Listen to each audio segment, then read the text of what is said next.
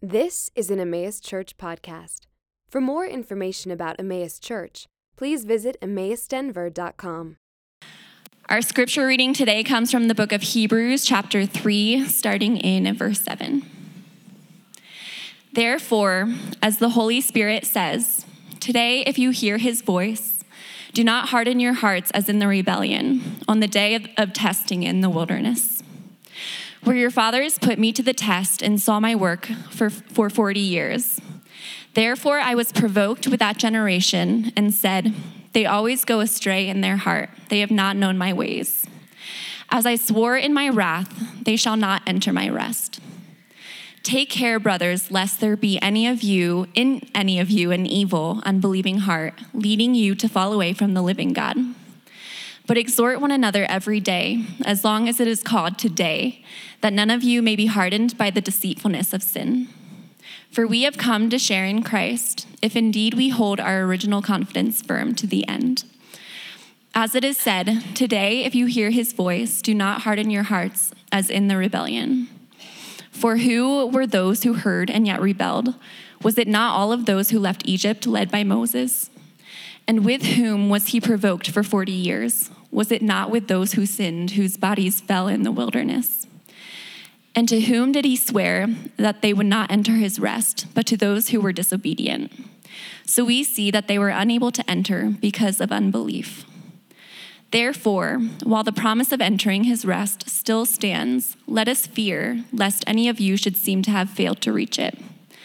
For good news came to us just as to them, but the message they heard did not benefit them, because they were not united by faith with those who listened. For we who have believed enter that rest, as he has said, As I swore in my wrath, they shall not enter my rest, although his works were finished from the foundation of the world. For he has somewhere spoken of the seventh day in this way, and God rested on the seventh day from all his works. And again in this passage, he said, They shall not enter my rest. Since therefore it remains for some to enter it, and for those who formerly received the good news failed to enter because of disobedience.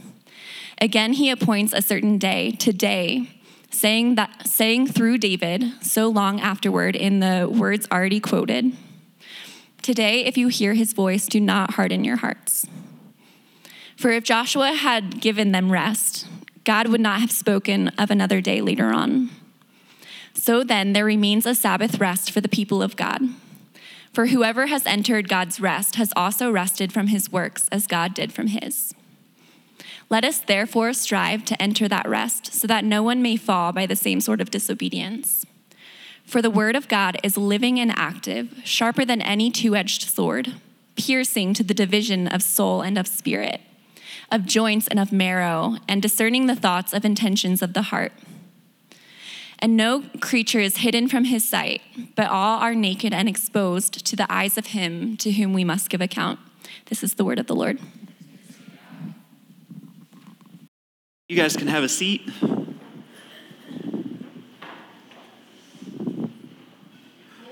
Hope everybody's doing well today. Howdy, Gene. So good to see everybody today.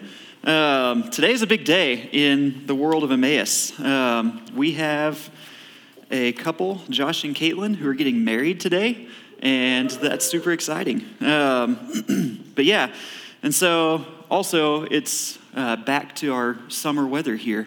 Um, and we have a new, fresh change of artwork. Uh, I guess this was here last week, but we traded the red pandas for a, a Scotland Highland cattle, uh, so both are cute. Um, but anyway, um, today, yeah, we're in Hebrews 3, um, and I'm excited to be able to walk through this with you guys. Uh, but before we jump in, let's pray. Father, thank you for bringing us here today to worship you, uh, to sing your praises together. Um, God, you are worthy of, of all the praise that we can give you and then more, so much more. And you have brought us all together as a family, uh, united together in Christ.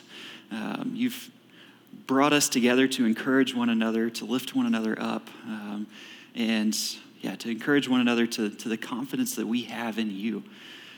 And so as we look in, in Hebrews today, as we, as we dive in, I pray that you would remind us of that confidence that we have in you as, as, as that house that's built together in Christ. Um, and I pray that your spirit would mold our hearts, um, that, that your spirit would soften those because um, I know we all have a lot of things going on um, in the world around us, whether that's work, uh, whether that's dealing with um, kids who cry all the time, whether that's um, dealing with whatever else, with messy relationships and um, family that is sometimes difficult, um, whatever that might be, all the distractions that we have in the world around us, I pray that those would fade away and that you would remind us of the confidence that we have in Christ. We need your spirit to accomplish this in us. Um, and so I pray that you would speak to our hearts, you would draw us to yourself, uh, remind us of the joy that's set before us.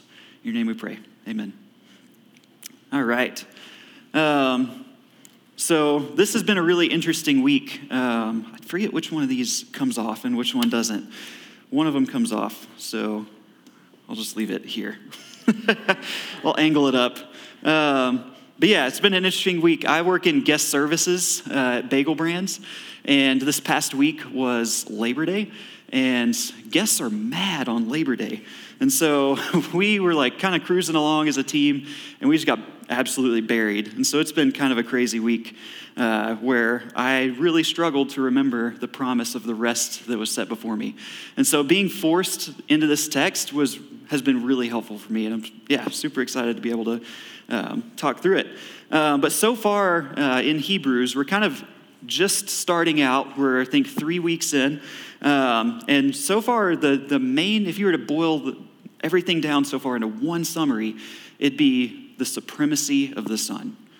And so Hebrews opens up with this amazing, magnificent treatise on the supremacy, the absolute supremacy of the Son.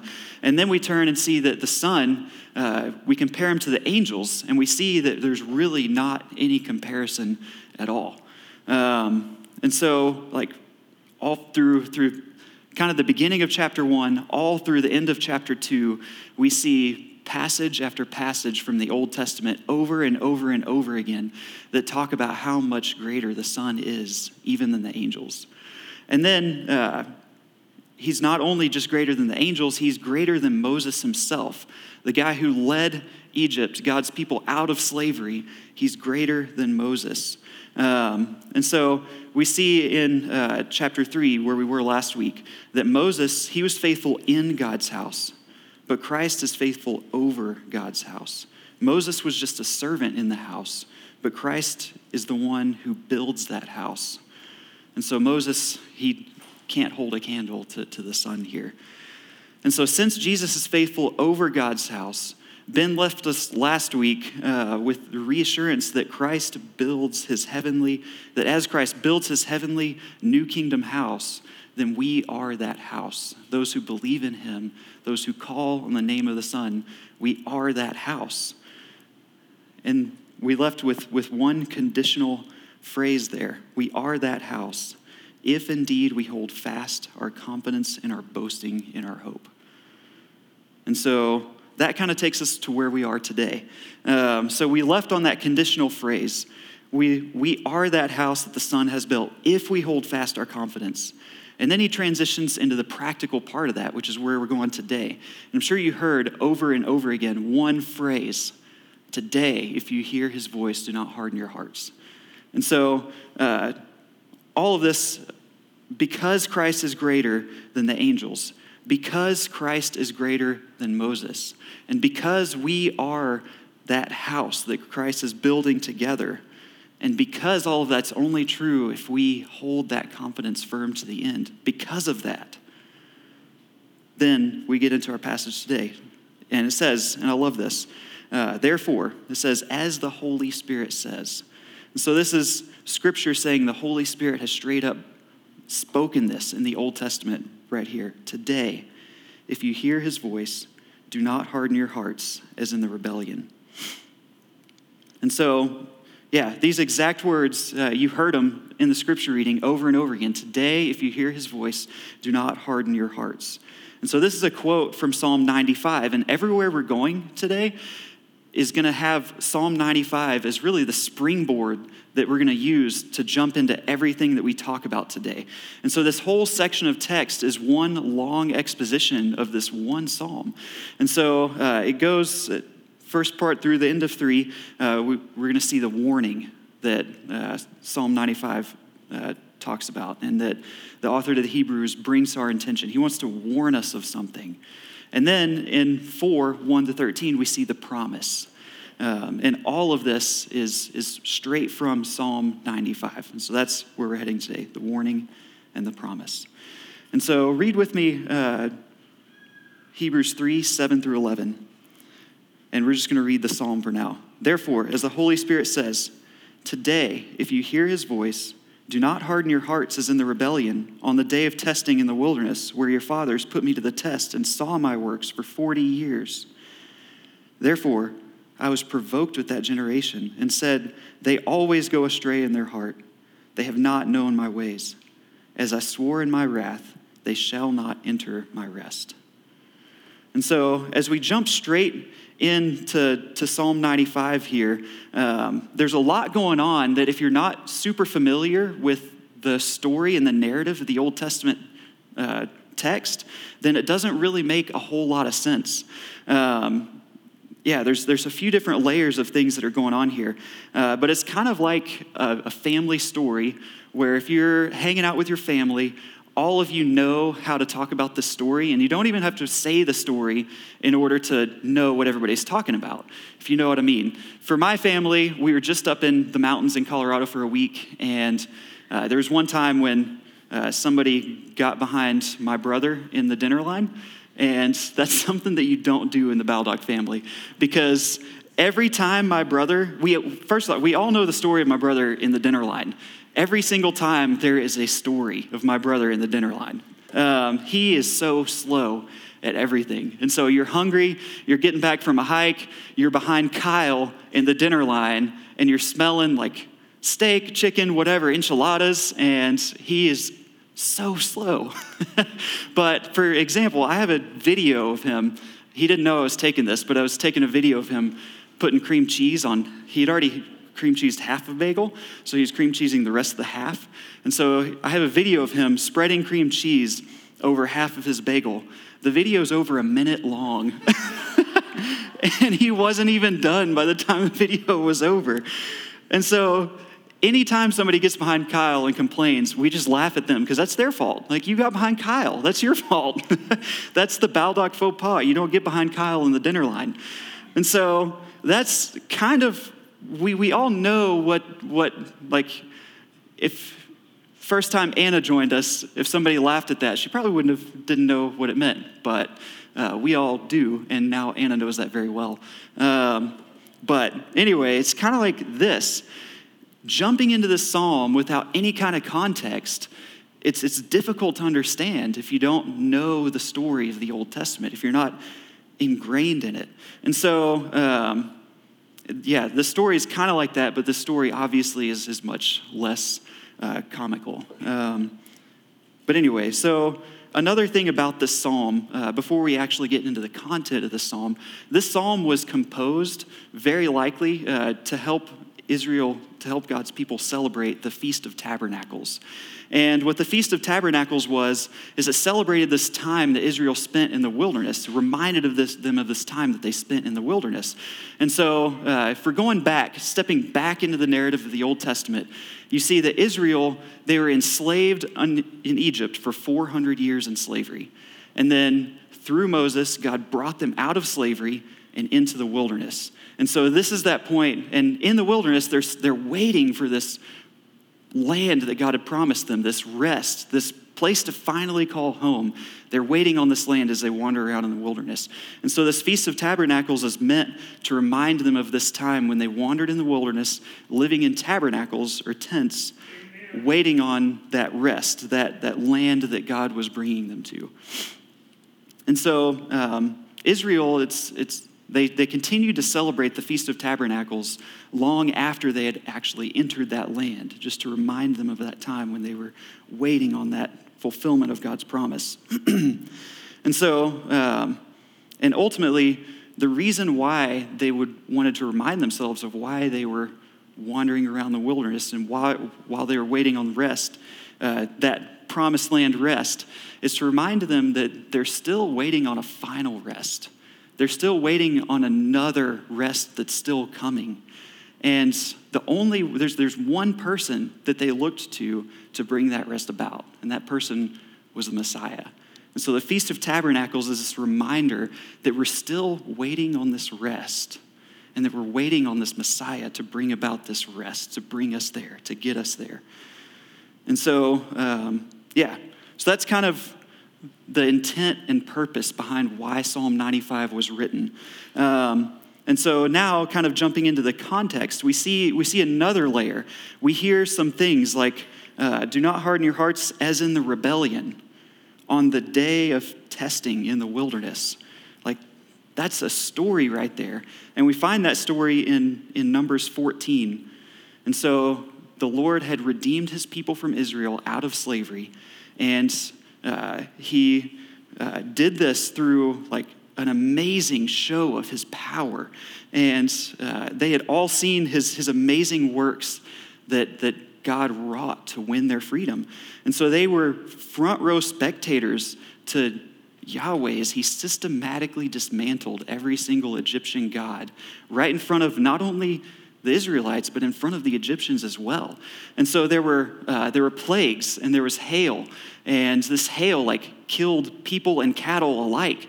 And so, like, if you ever hear a, a weatherman, a meteorologist talk about a storm that's coming that's of biblical proportions, like what happened here in Egypt was nothing to this storm, or sorry, this storm is nothing compared to what happened in Egypt right here.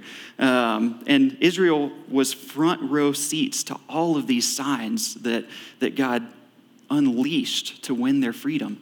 And so as they're, as they're walking out of Egypt too, uh, the Egyptian army, they change their mind and they decide to pursue Israel. And so they come to a sea that God literally splits, and they walk through dry ground with walls of water on each side of them. And as they come through, as the last of Israel comes through, they turn around. The pursuing Egyptian army is coming. Those same walls crash down around them, drowning them. And that right there caps God's amazing, unparalleled powerful works that they were front row spectators to that guaranteed their freedom after 400 years of slavery in Egypt. They had seen all of this. And so then they're wandering in the wilderness, and there's, there's a short waiting period of, of them actually walking to and getting to this land that God had promised them would be theirs. And so uh, while they're walking, the problem is they, they grow impatient and they grumble and they complain about their conditions. They say that it would have been better if they just remained enslaved in Egypt and then wandering around in the desert, depending on God for food every single day, for water every single day, living in tents. And then one day, they're right on the border of, of this land that God is taking them to. Um, everything kind of hits a tipping point, a boiling point. And so, when it talks about uh, the day of testing in the wilderness, the rebellion. This is that day that they're talking about. They're right on the border, about to enter the land that God has promised them, and they reach a boiling point because they lose and abandon all their hope. They even go so far as to say, We aren't going to make it. And so we are going to set up these leaders. We're going to find these other leaders. We're going to these leaders are going to take us back to Egypt and we're going to beg Pharaoh to take us back into slavery because we are not going to make it into this land. And so, um, yeah, so that's, that's the story that it's talking about. When it says the rebellion, uh, the testing in the wilderness, that's the day. The day when God's people who had seen all of God's amazing works, who have seen him dismantle and show his superiority over all the Egyptian gods, reach a breaking point and want to go march back to Egypt and ask for their shackles back. And so, um, after all of this, we see the glory of the Lord in Numbers 14 um, appear to the people of Israel. And God asks, how long will this people despise me? And how long will they not believe in me in spite of all the signs that I've done among them? And later, we see the consequence of this rebellion. We hear God, starting in verse 21 of Numbers 14, he says, But truly, as I live, and as all the earth shall be filled with the glory of the Lord, none of the men who have seen my glory and the signs that I did in Egypt in the wilderness, and yet have put me to the test these ten times and have not obeyed my voice, shall see the land that I swore to give to their fathers. And none of those who despise me shall see it.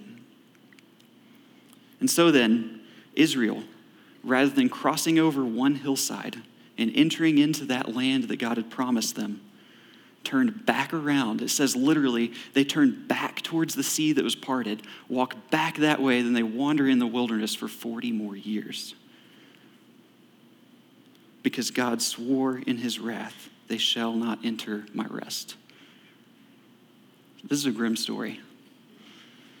And so, we're in Hebrews, the intent of Hebrews is to encourage his audience to have this confidence that we have in Christ. Why would he put this story right here in Hebrews? Why would he insert Psalm 95 right here and spend a significant amount of time unpacking this psalm? Why this one? So uh, we just left off um, with the reality that we are Christ's house, built together in Him, if indeed we hold fast our confidence to the end. Uh, that should be encouraging to us. That should be enough to give us confidence that we are who Christ says that we are. We are who the Father says that we are. We are that house built up in Him.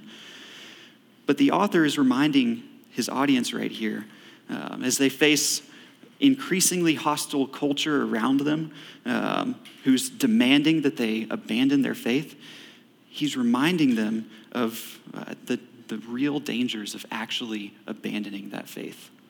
Um, and so, yeah, so let's keep going. Um, so then, after we hear Psalm 95, uh, he says, Take care, brothers, lest there be in any of you an evil, unbelieving heart leading you to fall away from the living God. Amen.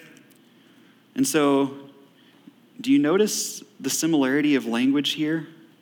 Um, we kind of, uh, in Numbers 14, um, we see that uh, he said that the people do not believe him.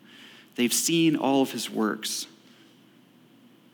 yet they despise me and they do not believe in me.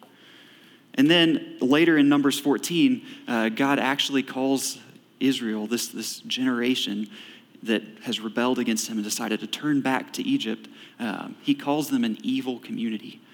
And that's the only time in all the five books of, of Moses where we see God calling a whole community evil. And so this warning here says, Take care, brothers, lest there be in any of you an evil, unbelieving heart, leading you to fall away from the living God. And so, how do we avoid an unbelieving heart? So, keep reading with me in verse 13. But exhort one another every day, as long as it is called today, that none of you may be hardened by the deceitfulness of sin.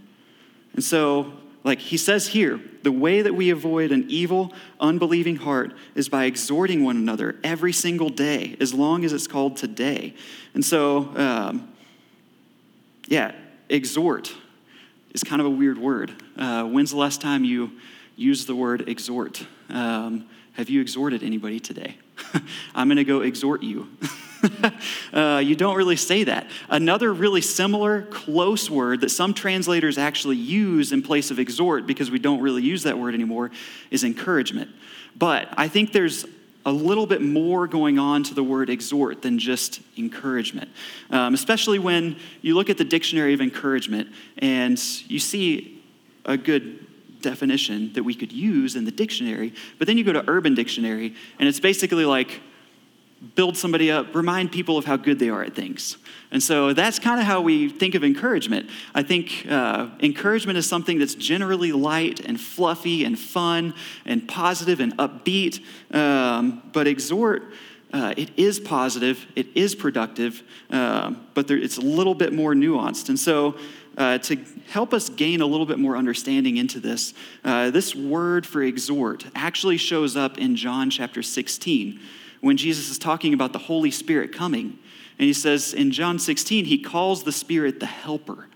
And that same word for helper is the word that we see here for exhort. And so the one coming, the Spirit, the helper, the exhorter, he's coming. And it says in John 16 later what he's coming to do. And it says that he what he does is he convicts the world of sin, of righteousness, and judgment. Concerning sin, because they do not believe in me. Concerning righteousness, because I go to the Father, and you will see me no longer. Concerning judgment, because the ruler of this world is judged. So exhort. Exhort means to remind each other of what the Spirit has already convicted you of, to remind you of sin and of righteousness and of judgment. And then these things then spur us on towards the one who is perfectly righteous and give us that confidence that's ours, that confidence that we had, our original confidence that we hold to the end. And so, exhortation, it's not always the fluffy way that we think about encouragement. Um, exhortation, uh, it's a lot of times not super fun. It's, it's fun to encourage somebody. It's fun to kind of sit down and uh, have an encouraging conversation. And not that exhortation is not encouraging, it absolutely is. But exhortation involves conversations that we don't often look forward to. Um, how often do we look forward to reminding each other of our own sin? that leads to judgment. Those are difficult conversations. But then we also remind each other of righteousness, of Christ, that because of our sin and because of the judgment that that entails, we have another to turn to, to Christ, who is our righteousness. And so, yeah, exhortation, it's not fluffy, but it's positive. It, it reminds us of the confidence that we have in Christ. And we see in this passage, without consistent exhortation, we will have hard hearts because of the deceitfulness of sin. The way that this passage is structured, he says, exhort one another every day as long as it is called today. That will never not be true until Christ comes again and maybe the new kingdom is, is structured in some other time constraint. Today will always be called today. And so every single day, exhort one another so that none of you may be hardened by the deceitfulness of sin. The implication is that without exhortation, the deceitfulness of sin will harden your heart. And so sin uh, is deceiving. We see that about sin from the very beginning. Uh, we see in Genesis 3, the very first sin that, uh, that humanity commits of, of taking from the tree of knowledge of good and evil, the only one that God commanded them not to take from. Um, yeah, take from the tree, eat the fruit. God comes and walks in the garden and asks, What happened? And these are the words The serpent deceived me, and I ate. And so now, because of our tendency to sin, every single one of us has pursued what we ought not pursue. Every single one of us pursues our own interests, our own desires, our own uh, agendas that are out of step with the character of God that we see throughout the pages of Scripture. Um, and because of, because of this, because of our bent towards, um, or I should say, it's because uh, not only is the serpent deceiving, not only is sin deceitful now, but this is a condition that runs in our hearts, in every single one of us. Um, so if you look at Jeremiah 17 9, uh, he says, The heart is deceitful above all things and desperately sick. Who can understand it?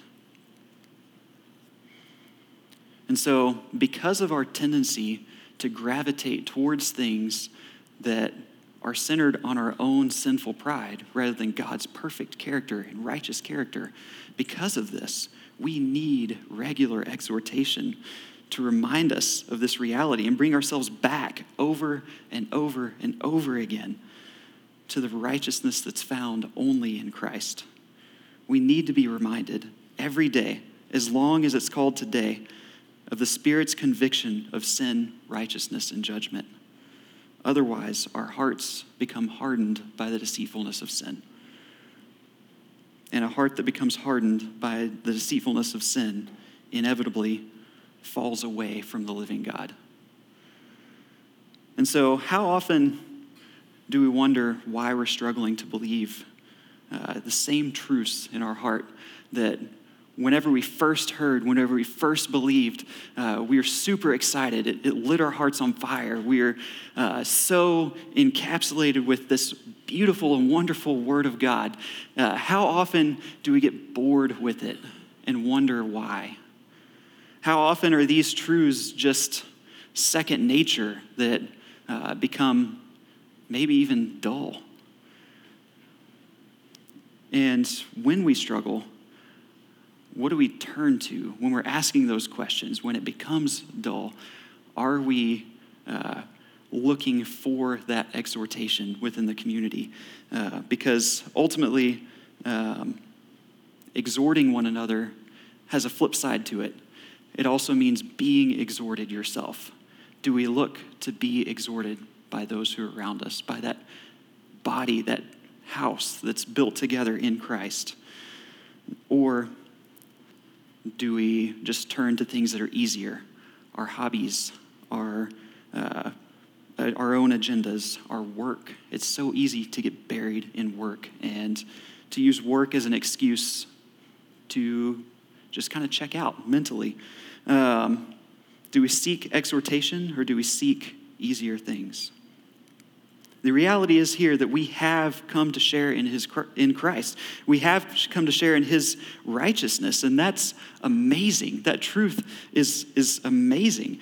And so Christ came uh, to, to, to work these amazing works that we saw and uh, brought us from our own slavery, and we'll talk about this here in a bit in the promise. I'm getting ahead of myself.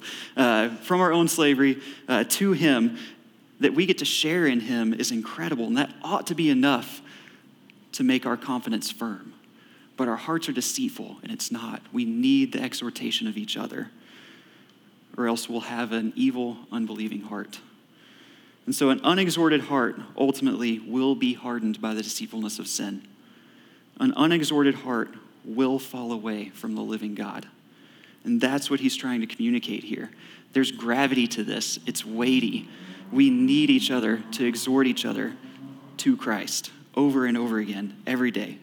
And so let's keep going. Uh, read with me in uh, verses 15 to 19. It says, As it is said, Today, if you hear his voice, do not harden your hearts as in the rebellion. For who were those who heard and yet rebelled?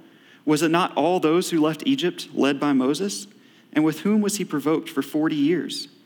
Was it not with those who sinned? Whose bodies fell in the wilderness? And to whom did he swear that they would not enter his rest, but to those who were disobedient? So we see they were unable to enter because of unbelief.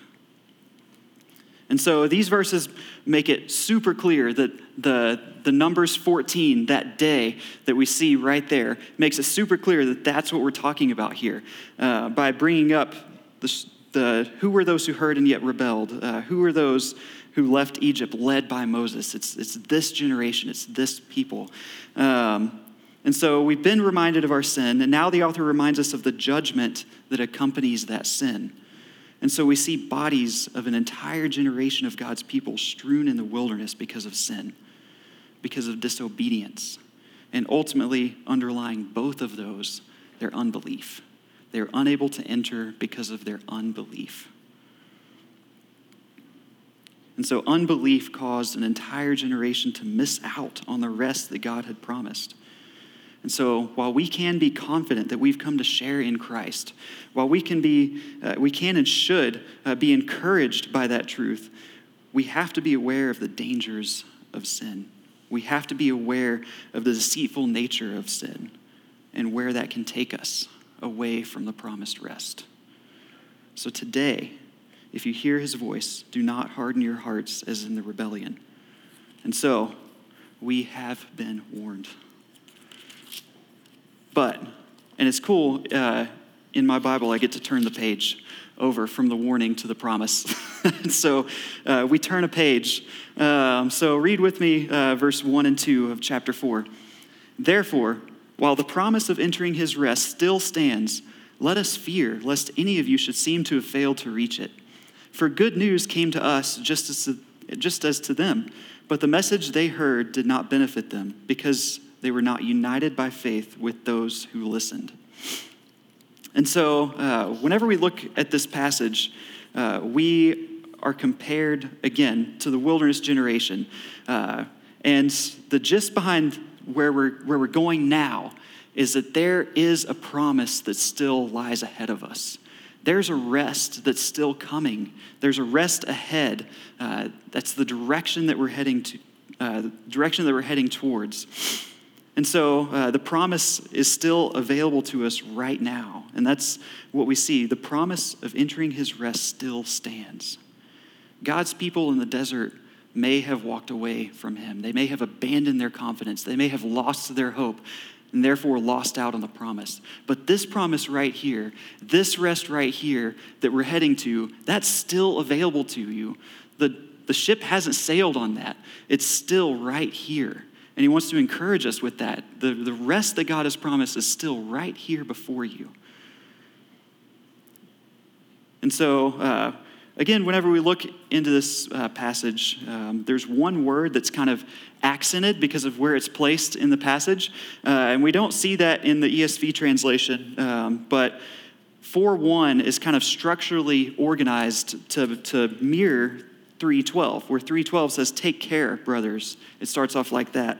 Um, in the original translation here in, in chapter 4, verse 1, it says, Let us fear. And so uh, you see that, uh, that same structure here. Um, but rather than being warned about our evil, unbelieving, deceitful hearts, uh, chapter 4 takes us and, to, and points us towards the promise let us fear lest we miss out on this amazing promise that's set before us. The opportunity to head there is still right before you. And so while that stands, uh, while we have that, that promise, let us take hold of that. And so um, ultimately, this rest too, when we turn to verse 2, uh, is made possible by the good news that's come to us. And so, just as good news came to God's people in Moses' day uh, when they were brought out of slavery um, and uh, freed from their shackles 400 years, just as good news came to them, we see that it's, that it's come to us. And we've already been through that in Hebrews. If we turn back to Hebrews 2, chapter 14, it says, Since therefore the children share in flesh and blood, he himself likewise partook of the same things that through death he might destroy the one who has power of death, that is, the devil, and deliver all those who through fear of death were subject to lifelong slavery. So, do you see the similarities of Egypt?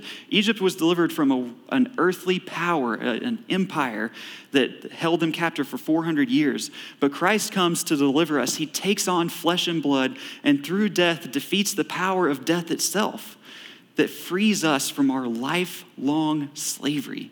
That's the good news that we've been given. That's the good news that allows us to head towards this promised rest.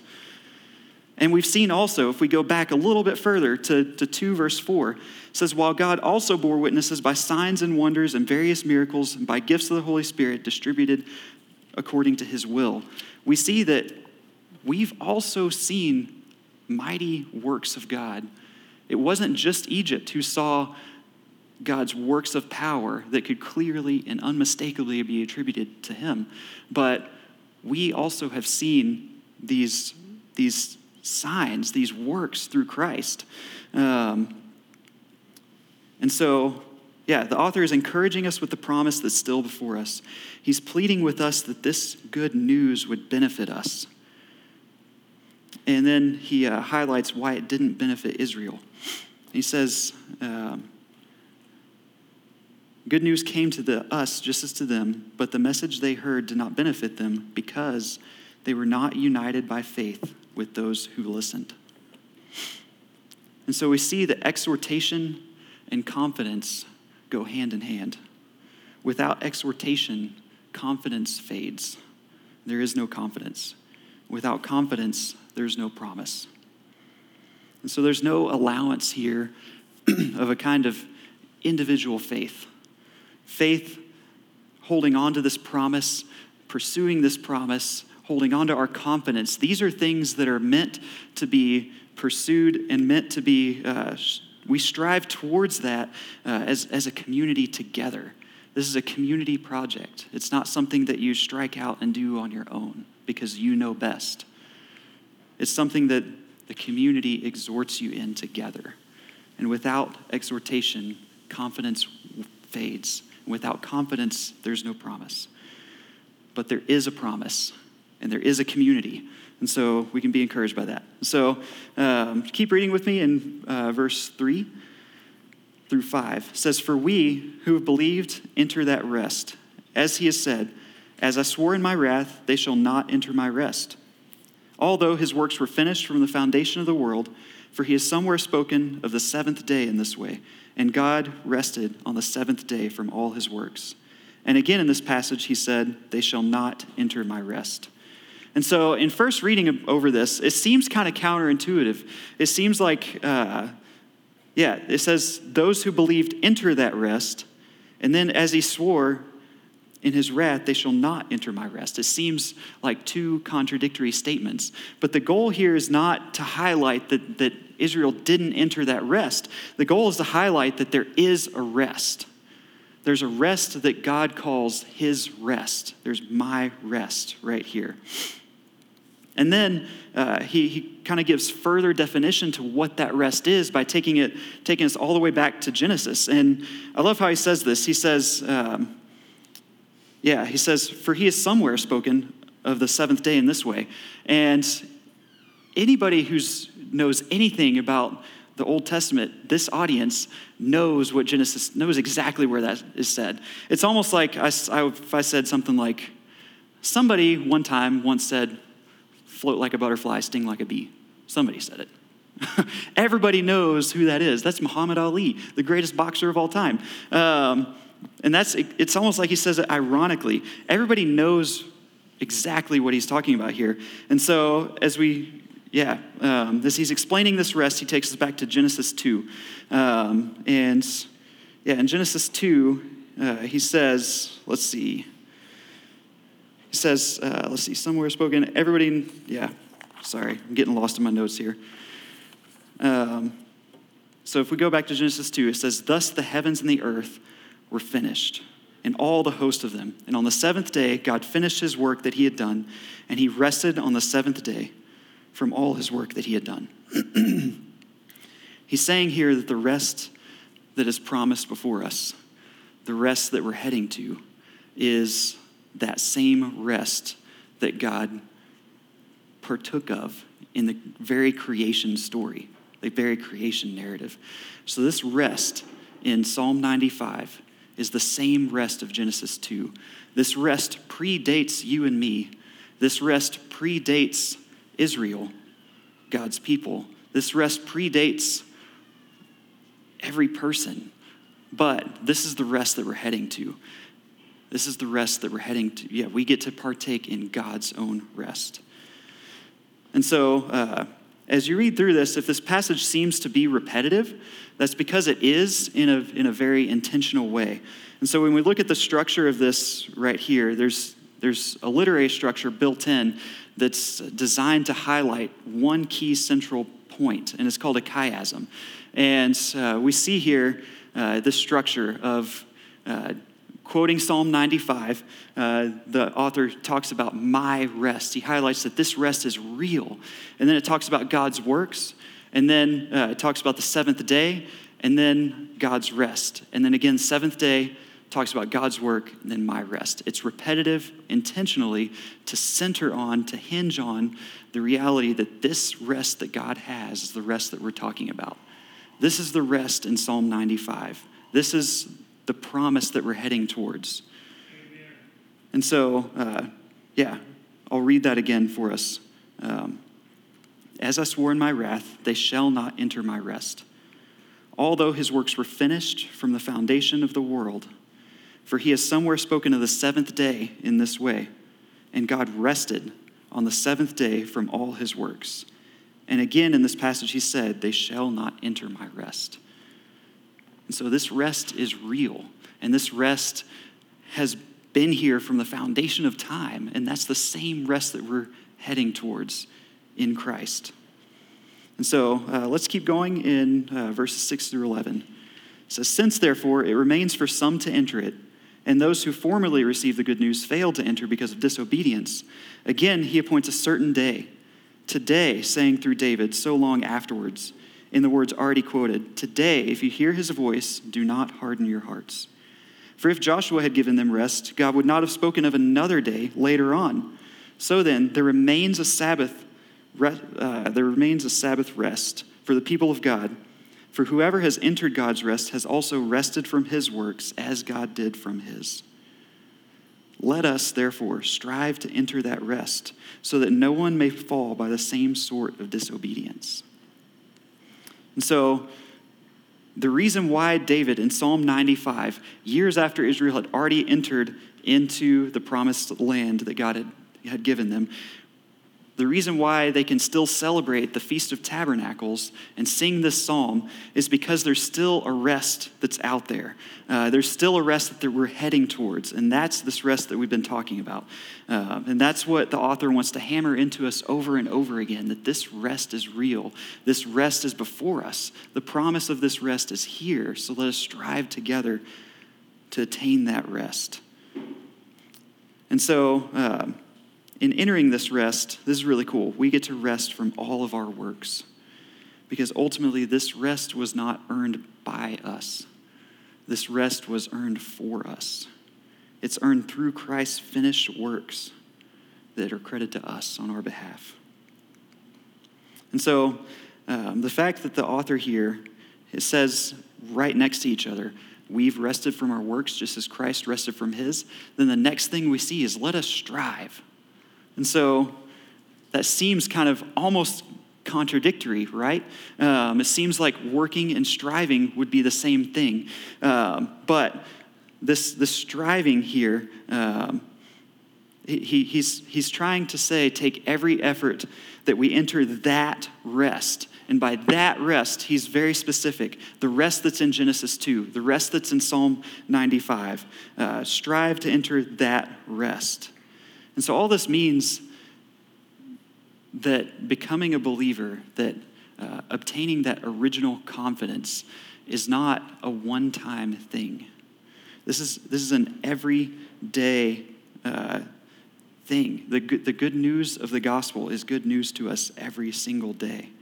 And so, this is a daily, community wide effort that you share in with all of us. So, everyone sitting around, everybody in this room right here, uh, we are in the wilderness together. And so we are called to strive together, to exhort one another every day, as long as it's called today, reminding each other of sin, of righteousness, and of judgment, leading each other back over and over again to Christ in repentance. And so the gospel is good news to every single one of us every single day, as long as it's called today. And the most important piece of realizing the joy that's set before you is the community around you. And so I need you guys to encourage me, to exhort me in the gospel, to remind me of the identity that I have in Christ, because my heart goes away from that. My heart gravitates toward my own self. I need you to remind me of the identity that I have in Christ, that He's won for me. Likewise, you need each other to remind yourselves of who you are in Christ, of the work that He's won for you in bringing you out of lifelong slavery to sin, Satan, and death. You need each other to remind yourselves of that truth because our hearts are deceitful beyond everything else and sick beyond imagination. I forget exactly what he said there. But the most important piece to realizing the joy that's set before you is the community around you. And so we strive together to enter that rest. And that's a beautiful thing that we all get to strive together. We're not on our own as we, as we go through this. We're not on our own as we uh, encounter disappointment, as we encounter um, depression, as we encounter uh, demanding jobs that take too much time. They're, we're not alone as we encounter um, tragedies in our families as, as loved ones pass away. We're not alone as we struggle with unbelief, um, just as Israel struggled in the wilderness. We're not alone when we're tempted to lose all hope that there is no rest. We're in this together. Is the most important piece of realizing the joy is the community around you.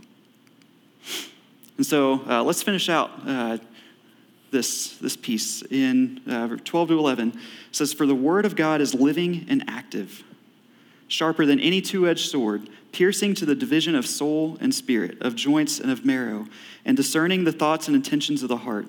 And no creature is hidden from his sight, but all are naked and exposed to the eyes of him to whom we must give an account.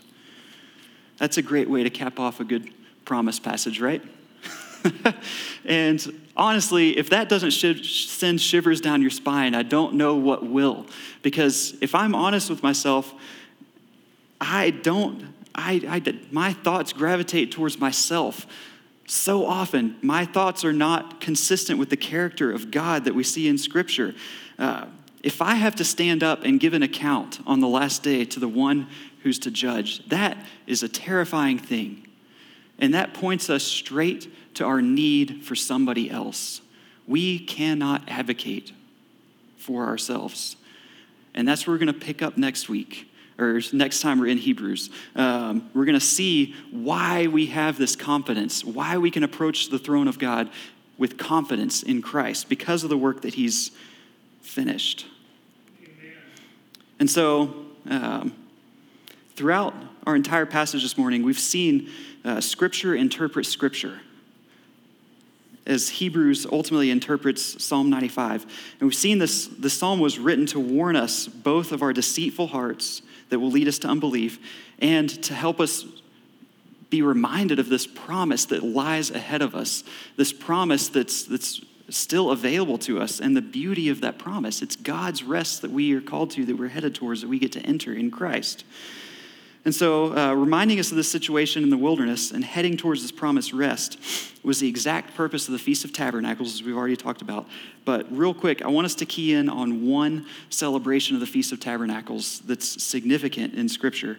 And so, if we turn to John chapter 7, um, we see uh, Jesus actually celebrating the Feast of Tabernacles here.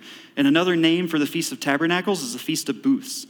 And so Jesus had already started his earthly ministry. He's already started uh, doing things like healing the sick and casting out demons. And uh, people are already wondering might this be the Messiah? Might this be the one who's going to bring about this final rest? And so uh, there's, there's not a whole lot of clarity behind it yet. But it says on the last day of the feast, the great day, in, in John 7 37, Jesus stood up and cried out, If anyone thirsts, let him come to me and drink. Whoever believes in me, as the scripture has said, out of his heart will flow rivers of living water. Amen. And so, if there was confusion as to who Jesus was, before, there's not anymore. And we see two verses later that those people who are wondering are saying, This is the prophet that's to come. This is the Messiah. This is the Christ. This is Him. He has come to bring us into this rest. And that's exactly what He started when He, when he put on an amazing, magnificent show of works in freeing us from sin, Satan, and death, capped by his resurrection from the grave, which seals that promise, which makes it sure. We can be confident of that, which, which he's, the, he's later on compared in Hebrews as the first fruits. That means there's more to come. And those who are to come are those who believe in him, who call in on his name, who hold fast that confidence to the end. And so that's where we're headed. Um, we have a rest set before us and we get to strive together. We get to exhort one another together because that's how Christ designed us as one house built together in Him. And so, thanks be to God for this wonderful news that He's brought us. So, let us exhort one another as long as it's called today, reminding each other the beautiful promise that God set before us that we get to enter His rest despite ourselves because Christ has won that for us and calls us into that rest. So let's pray. Father, all of us are here today completely and entirely undeserving of your grace. Yet you, you, you extend that grace towards us. You have, you've set this promise before us today. And so I pray that you would work in our hearts so that we might desire that promise. I pray that you would teach us uh, just the beauty of what this rest is, what this rest entails. And I pray that all of the things that we're tempted to get lost in, all of the easy things, I pray that those would, uh, would fall away, fall at the feet of the beauty of your rest. I pray that you would remind us of, of your magnificent and unparalleled works that you wrought to, to bring us to this promise. And I pray that you would use each one of us to encourage each other, to exhort one another uh, of sin, righteous, uh, sin, judgment, and righteousness. Uh, I pray that uh, that would lead us to Christ over and over again, and that we would see the joy that you've set before us of that, that rest in you. Um, I pray that you would um, remind us of our original confidence. Remind us of when our hearts were, were ablaze and, impassioned for, for your glory. And I pray that you would use the community around us to, to exhort us towards that joy. Um, so, in your name we pray. Amen.